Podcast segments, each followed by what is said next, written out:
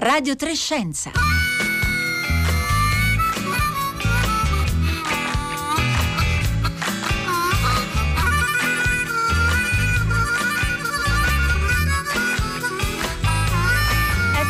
Tornato sulla Terra, è tornato, sta bene. Luca Parmitano è di nuovo sul nostro pianeta. Buongiorno a tutti, bentornati a Radio Trescenza da Roberta Fulci. Ora sono le 11.30 del 6 febbraio, più o meno un'ora fa, un po' di più di un'ora fa, Luca Parmitano tornava sulla Terra. Alle 10 e un quarto, più o meno ora italiana, dopo quattro ore di viaggio, la capsula che conteneva lui e due dei suoi eh, colleghi, Cristina Koch e Alexander Sk- eh, Skvotsrov, questa sarà la sfida di questa puntata, soprattutto pronunciare bene il nome del collega russo di Parmitano. Ebbene, hanno toccato il suolo del eh, Kazakistan. Li abbiamo visti uscire, prima il russo che chiameremo Sasha, si fa chiamare così fortunatamente, poi la statunitense Cristina Koch e poi Parmitano per ultimo, tutti e tre sorridenti e apparentemente veramente in gran forma. Eh, la missione che eh, si chiama Beyond è durata 202 giorni, eh, per più di quattro mesi Parmitano è stato il comandante dell'equipaggio della stazione spaziale internazionale internazionale ed è la prima volta che spetta a un italiano. Ha partecipato a ben quattro attività extraveicolari, a innumerevoli esperimenti e oggi noi gli daremo il bentornato a casa. Lo, lo saluteremo insieme a diversi dei suoi eh, colleghi astronauti. Domani, intanto già vi anticipo, domani avremo con noi Samantha Cristoforetti e oggi, oggi beh, lo, lo scopriremo tra poco. E buongiorno anche da Marco Motta, bentornato naturalmente a Luca Parmitano. Sono in tanti anche su Twitter in questi eh, minuti a dargli appunto il bentornato sulla terra e vi chiediamo se avete seguito Luca Parmitano in questi eh, sei mesi quasi di permanenza nello spazio. C'è un'immagine che ha condiviso Luca Parmitano, una frase che ha detto in uno dei collegamenti che ha fatto dalla Stazione Spaziale Internazionale che vi ha colpito, che vi è rimasta nella memoria o magari volete semplicemente dare appunto il vostro bentornato sulla terra Luca Parmitano. Beh, scriveteci come sempre al 335 5634 296, lo potete fare con un un sms o via eh, whatsapp oppure tramite facebook e twitter. Ma noi iniziamo da Sanremo non il Sanremo di questi giorni quello di sei anni fa. Era il 2014 a condurre Sanremo c'era Fabio Fazio e Luca Parmitano era tornato da, da pochi mesi da un'altra missione la sua missione volare. E eh, proprio in quell'occasione andò ospite a Sanremo tu mi hai raccontato che anche tua mamma ti ha visto. È una delle ultime sere, credo fosse la fine, la fine, di ottobre, ho pensato di chiamare i miei genitori. Chiamo mia madre che era, era nella, nella casa di campagna, completamente isolata, senza nessuna luce. E ho detto, mamma, sono qui, però mi sa che fra un po' passiamo proprio sopra, sopra la Sicilia. Sopra la Sicilia stiamo parlando, eh, della Sicilia. E in quel momento mia, mia madre eh, comincia, sì Luca, ti vediamo, ti... Eh, e quindi in quel momento io stavo parlando, parlando, con mia madre, mia madre mi stava osservando mentre a no, 28.000 no. km l'ora passavo sopra le loro teste. Incredibile. Qui Sanremo a voi Houston. Il Sanremo di sei anni fa per uh, ricollegarci a un altro ritorno di Luca Parmitano. Oggi è tornato dalla sua missione successiva eh, Beyond. Umberto Guidoni, buongiorno. Buongiorno, buongiorno a voi. Grazie per essere con noi, è particolarmente prezioso per noi avere un collega di Parmitano per aiutarci a ricostruire eh, questi momenti. Astronauta anche lui, anzi eh, Umberto Guidoni, lei è stato il primo europeo ad aver mai messo piede sulla Stazione Spaziale Internazionale, sulla IS, giusto? Sì, sì, sì, è vero, quando sono arrivato era ancora un cantiere in piena attività e da allora è cresciuta molto, la stazione è diventata quella grande base, quella davvero laboratorio orbitante che, che oggi conosciamo. Era il 2001 quando lei eh, in realtà contribuiva a, ad assemblarla, la stavate montando in pratica. Sì, sì, sì, stavamo montando, eh, cominciando a, ad assemblare i vari pezzi, ma soprattutto noi abbiamo portato un elemento che è ancora lì e che è stato determinante per la costruzione della stazione, che è il braccio robotico, il eh, Canadarm 2, che è, è ancora utilizzato per esempio per le passeggiate spaziali, anche quelle che ha fatto Parmitano. A lei capita di cercare la stazione spaziale internazionale nel cielo, come, come capitava giustamente la mamma di Luca Parmitano? Le capita di guardare in, in su e, e, controllare gli orari dei passaggi e incuriosirsi se magari sì, in quel momento dunque, è là? Mi è capitato un paio di volte, devo dire tutte e due le volte eh, per caso, nel senso che non, non l'avevo eh, cercata sul, su, appunto sulla tabella dove ci sono i passaggi, ma avevo colto una luce insolita che soprattutto si muoveva molto rapidamente e non poteva essere una stella perché andava nell'altra direzione, quindi era chiaramente la stazione spaziale, molto luminosa, soprattutto al tramonto, diciamo quando ormai è buio sulla Terra, ma nello spazio in orbita c'è ancora la luce del Sole che, riflette, che si riflette sui pannelli solari. Eh, se c'è qualcuno in grado di riconoscerla anche non sapendo l'ora, sicuramente lei è, è tra loro. Eh, allora Guidoni, com- come vive un astronauta il, la partenza e soprattutto il rientro, dato che oggi parliamo del ritorno eh, del, di Luca Parmitano e dei suoi eh, colleghi, eh, avendo condiviso questa esperienza, essendo stato a, a, sua volta sulla stazione spaziale, lei, lei sta seguendo, ha visto le prime immagini del ritorno di Luca Parmitano? No, non ho avuto l'occasione di vedere perché non, non sono diciamo, vicino a un computer o a una televisione, però sono sicuro diciamo, di, di, di, di, immaginare, di poter immaginare quali sono le, le, emozioni che ci sono in questi casi, perché ovviamente eh, sono le stesse che si provano in tutte le missioni spaziali. Al momento del lancio c'è, c'è grande aspettativa, c'è diciamo così, il, il, raggiungimento di un obiettivo ma, eh, eh, perseguito per, per anni, no? in preparazione, eccetera, e quindi eh, una forte motivazione. Al ritorno c'è il desiderio di rivedere i propri cari, c'è il desiderio di rimettere piede sulla terra, che diciamo, quando sei nello spazio tu hai eh, tantissime cose diverse, ma ti mancano proprio quelle sensazioni, quelle emozioni, gli odori, la possibilità di camminare che, che, che diciamo, noi sulla Terra consideriamo normali, ma dopo essere stati tanti mesi nello spazio sono davvero delle, delle grandi emozioni. Quindi diciamo, ci sono aspettative sia all'andata che, che al ritorno e poi c'è la consapevolezza che sono comunque due momenti critici di tutta la missione. Ecco, dato che si tratta di momenti critici, io le propongo, Guidoni, di ascoltare subito la voce di un altro eh, astronauta tra i momenti più, più, impegnativi, anche insomma, non solo più emozionanti di una missione spaziale, sicuramente, in particolare quando le missioni sono lunghe, c'è il eh, ritorno a terra. Allora, questa mattina Paolo Nespoli ha eh, eh parlato per più di un'ora in diretta a Facebook eh, proprio per eh, commentare il rientro di Luca Parmitano. E a un certo punto un ascoltatore, una persona che seguiva la diretta Facebook, gli ha chiesto eh, qual è la prima cosa che si pensa quando si rientra sulla Terra? E Paolo Nespoli risponde così. Io, eh, se devo essere sincero, il mio primo pensiero rientro è stato quello di sentire questa forza di gravità che uh, mi schiacciava, mi distruggeva. E, e quindi il mio pensiero è stato che eh, gravità fa proprio schifo, uh, a dire la verità, o comunque in inglese gravity sucks. Um, è, è, una sensazione piuttosto forte perché quando, quando, ti sei abituato a essere leggero, a, essere, a, a galleggiare, a viaggiare, a muoverti senza nessun problema, ti ritrovi di nuovo alla gravità. Mi ricordo ancora che guardavo il mio orologio e lo sentivo pesare, dicevo Madonna, ma quanto pesa questo orologio?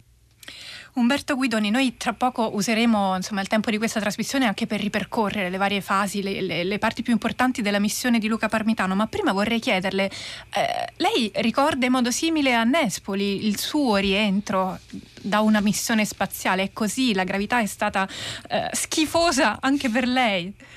No, io ho avuto una sensazione, ovviamente eh, il cambiamento è, è, molto, lo senti molto, nel senso che fino a poche ore prima galleggiavi senza peso e d'improvviso non ce la fai quasi a sollevarti in piedi.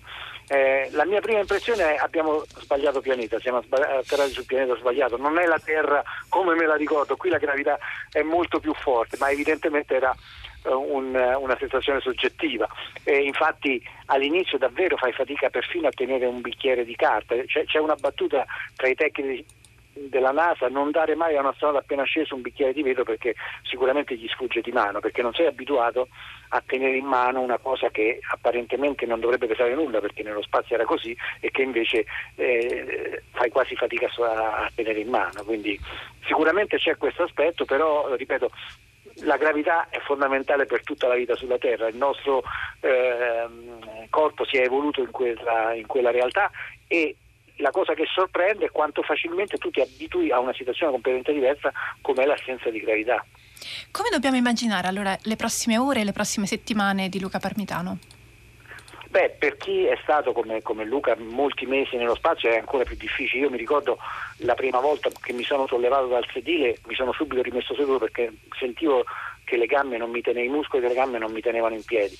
Per chi è stato molti mesi addirittura non ce la fa nemmeno a sollevarsi, quindi le, le prime settimane saranno sicuramente le più difficili, poi per fortuna eh, si torna perfettamente normale. Ecco, questa è diciamo, è la cosa incredibile, che all'inizio sembra quasi impossibile poter tornare a camminare, invece poi si torna assolutamente normale.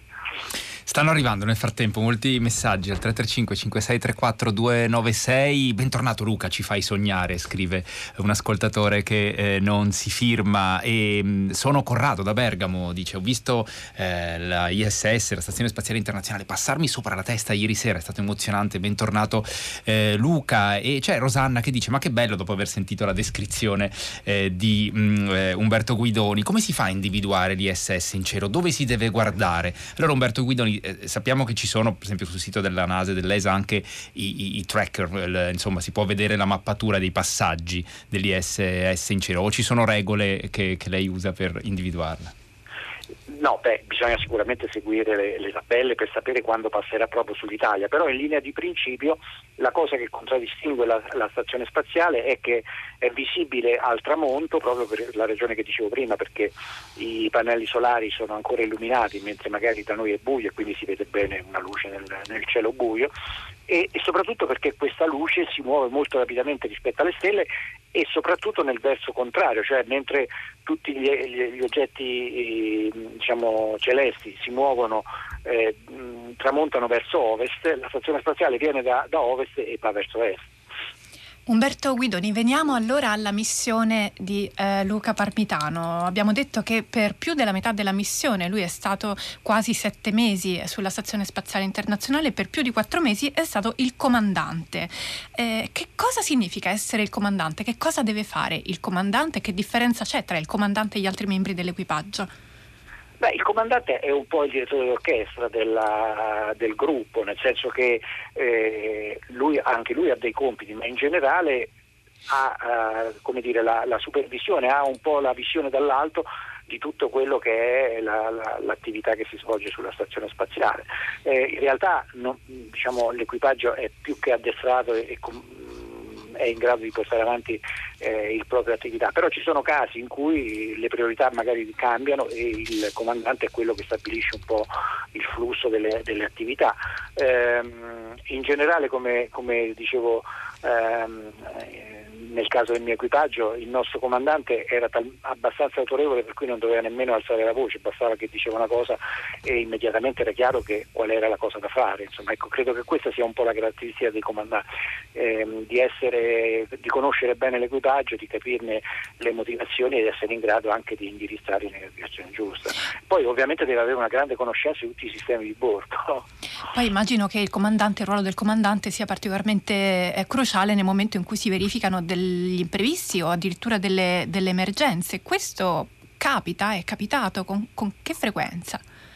Certo, possono capitare, diciamo non le chiamerei emergenze perché l'emergenza è davvero qualcosa di, di molto particolare, situazioni che non sono diciamo, non nominali, quindi in cui quella che è il flusso delle operazioni deve essere modificato per tener conto so, di un eh, sistema che non funziona nel modo corretto o, più, o, piuttosto di un cambiamento di programma legato per esempio al ritardo dell'arrivo de, degli approvvigionamenti e così via. Insomma, in quel caso il comandante è un po' il punto di riferimento per la terra anche per la pianificazione delle attività successive, quindi è, è, è un po' il portavoce, da, dall'altra parte sulla terra c'è diciamo, il, eh, il crew. Eh, il Capcom, il Crew Capsule Communicator, che è la, l'alter ego del comandante. Diciamo, Quindi un, un, un, esperto che si trova sulla Terra. È un astronauta che, che sta sulla Terra e che però conosce molto bene tutto quello che è l'attività che si svolge in orbita e, e fra di loro in qualche modo eh, mettono a punto i piani in caso dovesse, appunto, ci fosse una situazione da,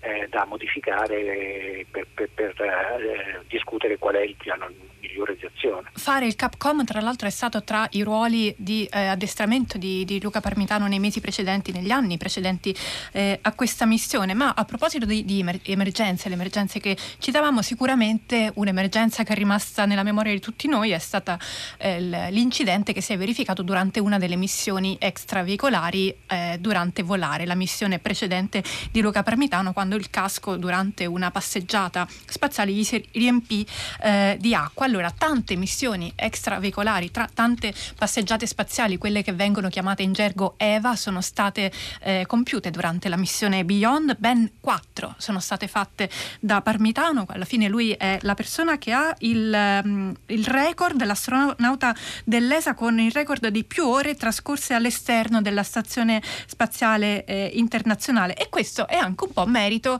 di... Ehm, una persona poco, eh, di cui tra poco ascolteremo la voce, è una ricercatrice che fa parte di eh, diverse centinaia di ricercatori che studiano e lavorano su un macchinario a cui appunto Luca Parmitano ha dovuto lavorare in questi mesi. Mercedes Paniccia, buongiorno. Buongiorno.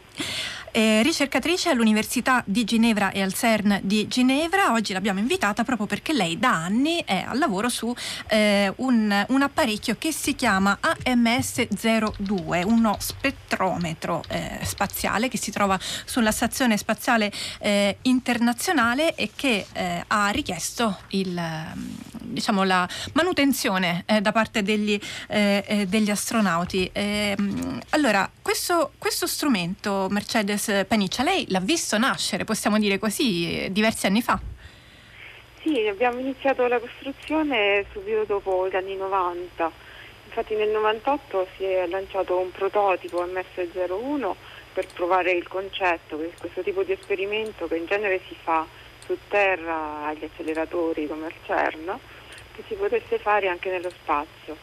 E quindi dopo il volo di MS-01 nello Shuttle Discovery nel 98 si è iniziata la costruzione di MS-02, quindi l'attuale spettrometro magnetico che si trova sulla stazione spaziale. Come ce lo dobbiamo immaginare? Quanto è grande per esempio?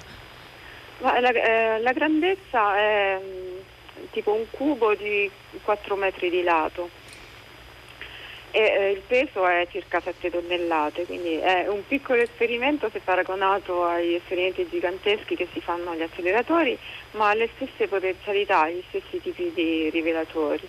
Era questa la novità, infatti, non usare un telescopio, ma un rivelatore che fosse in grado di rivelare le particelle che sono create da oggetti eh, come le stelle. Ecco, e, e, non è banale portare fino allo spazio un oggetto di, di quelle dimensioni, è più piccolo di un, di un, suo, eh, di, di un oggetto simile sulla Terra, però è un oggetto grande e pesante da portare eh, fino alla stazione spaziale. Perché è utile che si trovi lì?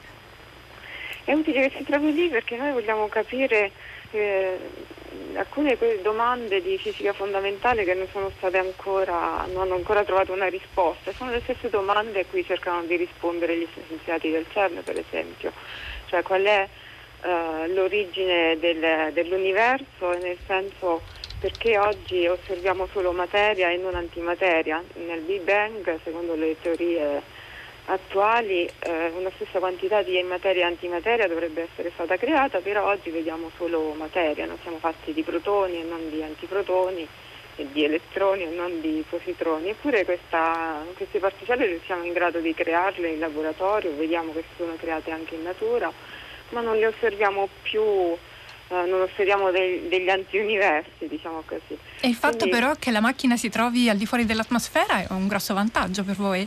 È un grosso vantaggio perché permette di rivelare direttamente queste particelle che sono, che sono nell'universo prima che interagiscono con l'atmosfera perché una volta che entrano nell'atmosfera si, si spaccano e producono altre particelle. Quello che voi chiamate doccia, giusto? Esattamente, docce o una, una di particelle. Pioggia di particelle che vi rendono più complicato osservare insomma di fatto quello che, eh, quello che accade. Allora, Mercedes Paniccia, a un certo punto questo eh, vostro spettrometro magnetico aveva dei problemi, bisognava ripararlo, cosa che non era prevista in verità, non immaginavate che ci sarebbe stato prima o poi bisogno di, del l'intervento degli astronauti per ripararlo? No, infatti abbiamo costruito l'esperimento con uh, sistemi ridondanti in modo appunto da non doverlo riparare nello spazio perché è una, un'operazione molto complicata che richiede l'allenamento degli astronauti per svariati anni.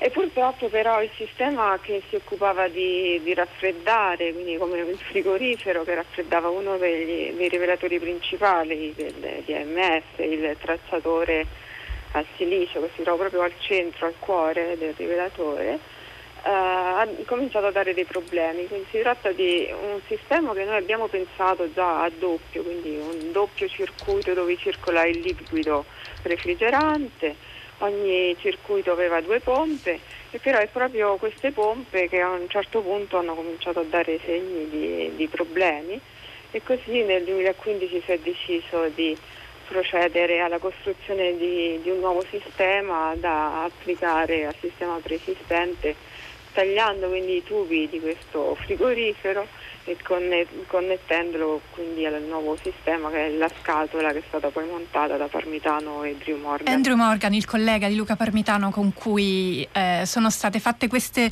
riparazioni durante le passeggiate spaziali. Mercedes Panicci, ancora una domanda prima di salutarla. Voi avete seguito con particolare così, febrilità queste quattro passeggiate spaziali? Certamente eh, non solo tutti i membri della collaborazione, ma più in particolare quelli che erano eh, più coinvolti nell'attività, quindi le persone, gli esperti, ingegneri termici e meccanici che si sono occupati dello sviluppo del nuovo sistema di raffreddamento e eh, di mettere quindi in, uh, in, piedi la procedura per l'installazione, di costruire tutti gli utensili necessari a questa riparazione insieme ai colleghi della NASA che, che ci hanno dato e ci continuano a darci supporto per operare MS sulle stazioni spaziali. E adesso funziona tutto a perfezione. Allora, grazie Mercedes Paniccia, ricercatrice all'Università di Ginevra e al CERN di Ginevra, tra gli scienziati, molti scienziati al lavoro sullo spe- spettrometro magnetico spaziale AMS-02 che Luca Parmitano e Andrew Morgan hanno riparato durante diverse delle loro eh, passeggiate spaziali. Umberto Guidoni, le passeggiate spaziali sono state in, durante questa missione tante e, e frequenti. Questo non è la norma. Eh, dunque la, la, stazione spaziale sicuramente ha ampliato di molto uh, le ore passate in, in, attività extraveicolari. Per costruire la stazione sono state necessarie numerosissime ehm, attività extraveicolari, però è vero che in un incremento diciamo, questa volta sono state di più di quanto sono normalmente.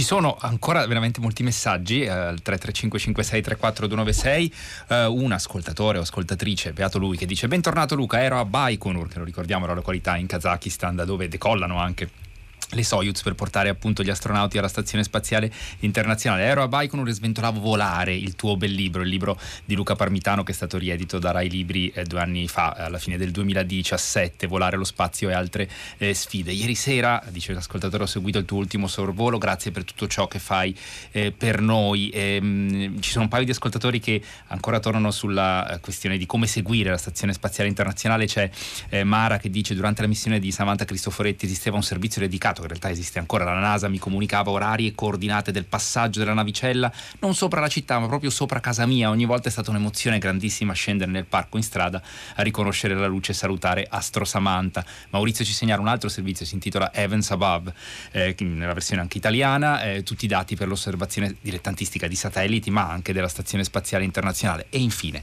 sono Elena di Roma, insegnante di scienze, con i miei studenti ho partecipato ad una emozionante in-flight call, le chiamate dalla Stazione Spaziale Internazionale con Luca Parmitano all'Agenzia Spaziale Italiana. Ci ha colpito una frase di Luca mai come nello spazio ti accorgi che i confini non esistono, sono solo dentro le menti delle persone. Sono tantissimi infatti i messaggi che stanno arrivando proprio perché eh, le, le, missioni spaziali, eh, non c'è dubbio, hanno un impatto molto forte su, sul pubblico e la comunicazione è senz'altro un ingrediente chiave delle missioni degli astronauti. Eh, le cose cambiano anche nel tempo rispetto a quelle che erano eh, tanti anni fa le prime missioni e ciò che viene detto e fatto eh, dallo spazio ha naturalmente un peso e, e, un impatto diverso, si cambia prospettiva, Parmitano lo sa bene e ha scelto eh, durante la sua missione di dire questo. Io ho visto nelle foto mie e dei miei colleghi negli ultimi sei anni un, davvero i cambiamenti, ho visto de- i deserti avanzare, ho visto i ghiacci squagliare nelle foto che erano mie e che adesso continuerò a fare. Per cui spero che nostra, la, le nostre parole, la nostra visione, il nostro sguardo possa essere condiviso per allarmare eh, la gente, per allarmare davvero verso quello che è il nemico numero uno oggi, riscaldamento globale, e anche dare una spinta ai nostri leader, a chi ci guida, a chi ha in mano le redini nel nostro, nei nostri paesi per fare tutto il possibile, non qualcosa, tutto il possibile per eh, cercare di migliorare la situazione, se non eh, possibilmente eh, ehm, invertirla. Umberto Guidoni, se c'è un messaggio da dare dallo spazio, sembra che questo sia effettivamente il più urgente e, e il più adatto da parte di un astronauta. Sì, non c'è dubbio che guardando la Terra dallo spazio si vedono tantissime cose belle, ma si vedono anche le, le cicatrici che l'umanità ha provocato a questo bellissimo pianeta. E quando sei nello spazio e gli giri intorno in 90 minuti ti rendi conto che quella che da Terra può sembrare una, un pianeta gigantesco in realtà è un oggetto molto fragile in balia del, del vuoto dello spazio. E l'unica protezione che abbiamo è quella sottile pellicola che si vede quando il sole tramonta, che noi chiamiamo cielo.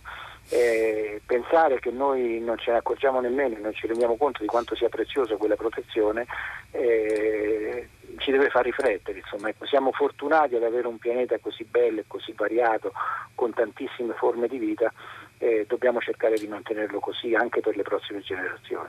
Abbiamo ancora pochissimi minuti. Io vorrei, eh, vorrei, approfittare della sua presenza con noi, Umberto Guidoni, per chiederle un paio di considerazioni più tecniche. Eh, lei non raggiunse la stazione spaziale con la Soyuz perché quelli erano i tempi dello shuttle. Eh, che differenza c'è e come vede il futuro del, dei trasporti da e per la stazione spaziale?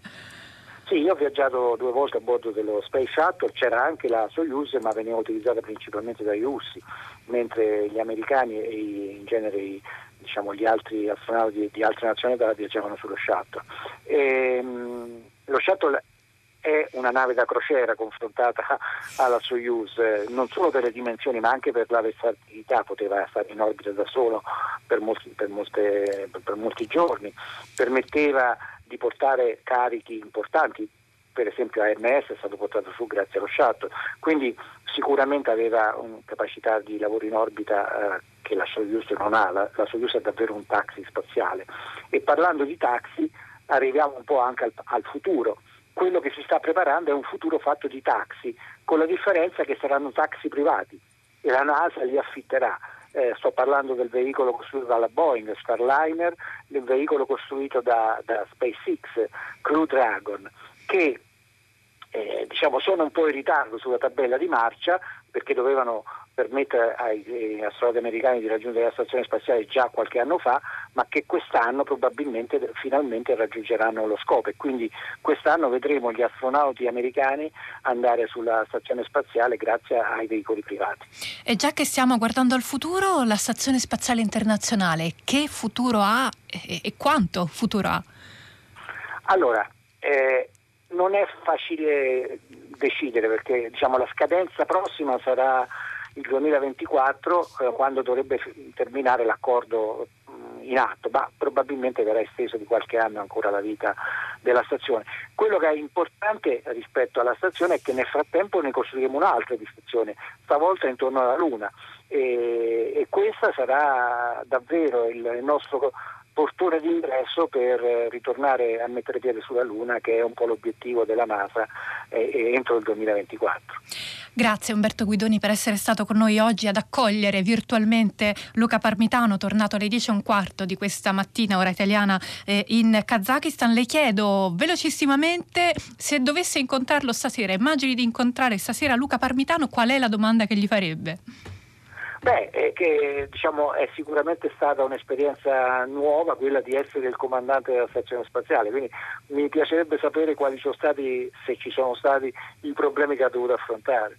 Domani allora vedremo che cosa invece Samantha Cristoforetti vorrà dire o chiedere a Luca Parmitano da questi microfoni. Grazie Umberto Guidoni. Vi salutano insieme a me Costanza Confessore in regia, Marco Motta e Rossella Panerese, curatori di questo programma, Pino Berardi oggi alla, alla parte tecnica, voi potete scaricare, riascoltare questa puntata and- andando su raiplayradio.it cercando il, la pagina di Radio Trescenza oppure potete andare sulla app Rai Play Radio per poter ascoltare e scaricare il programma per intero eh, dal vostro cellulare. Adesso lascio il microfono a Valentina Losurdo per il concerto del mattino da Roberta Fulci. Buona giornata a tutti.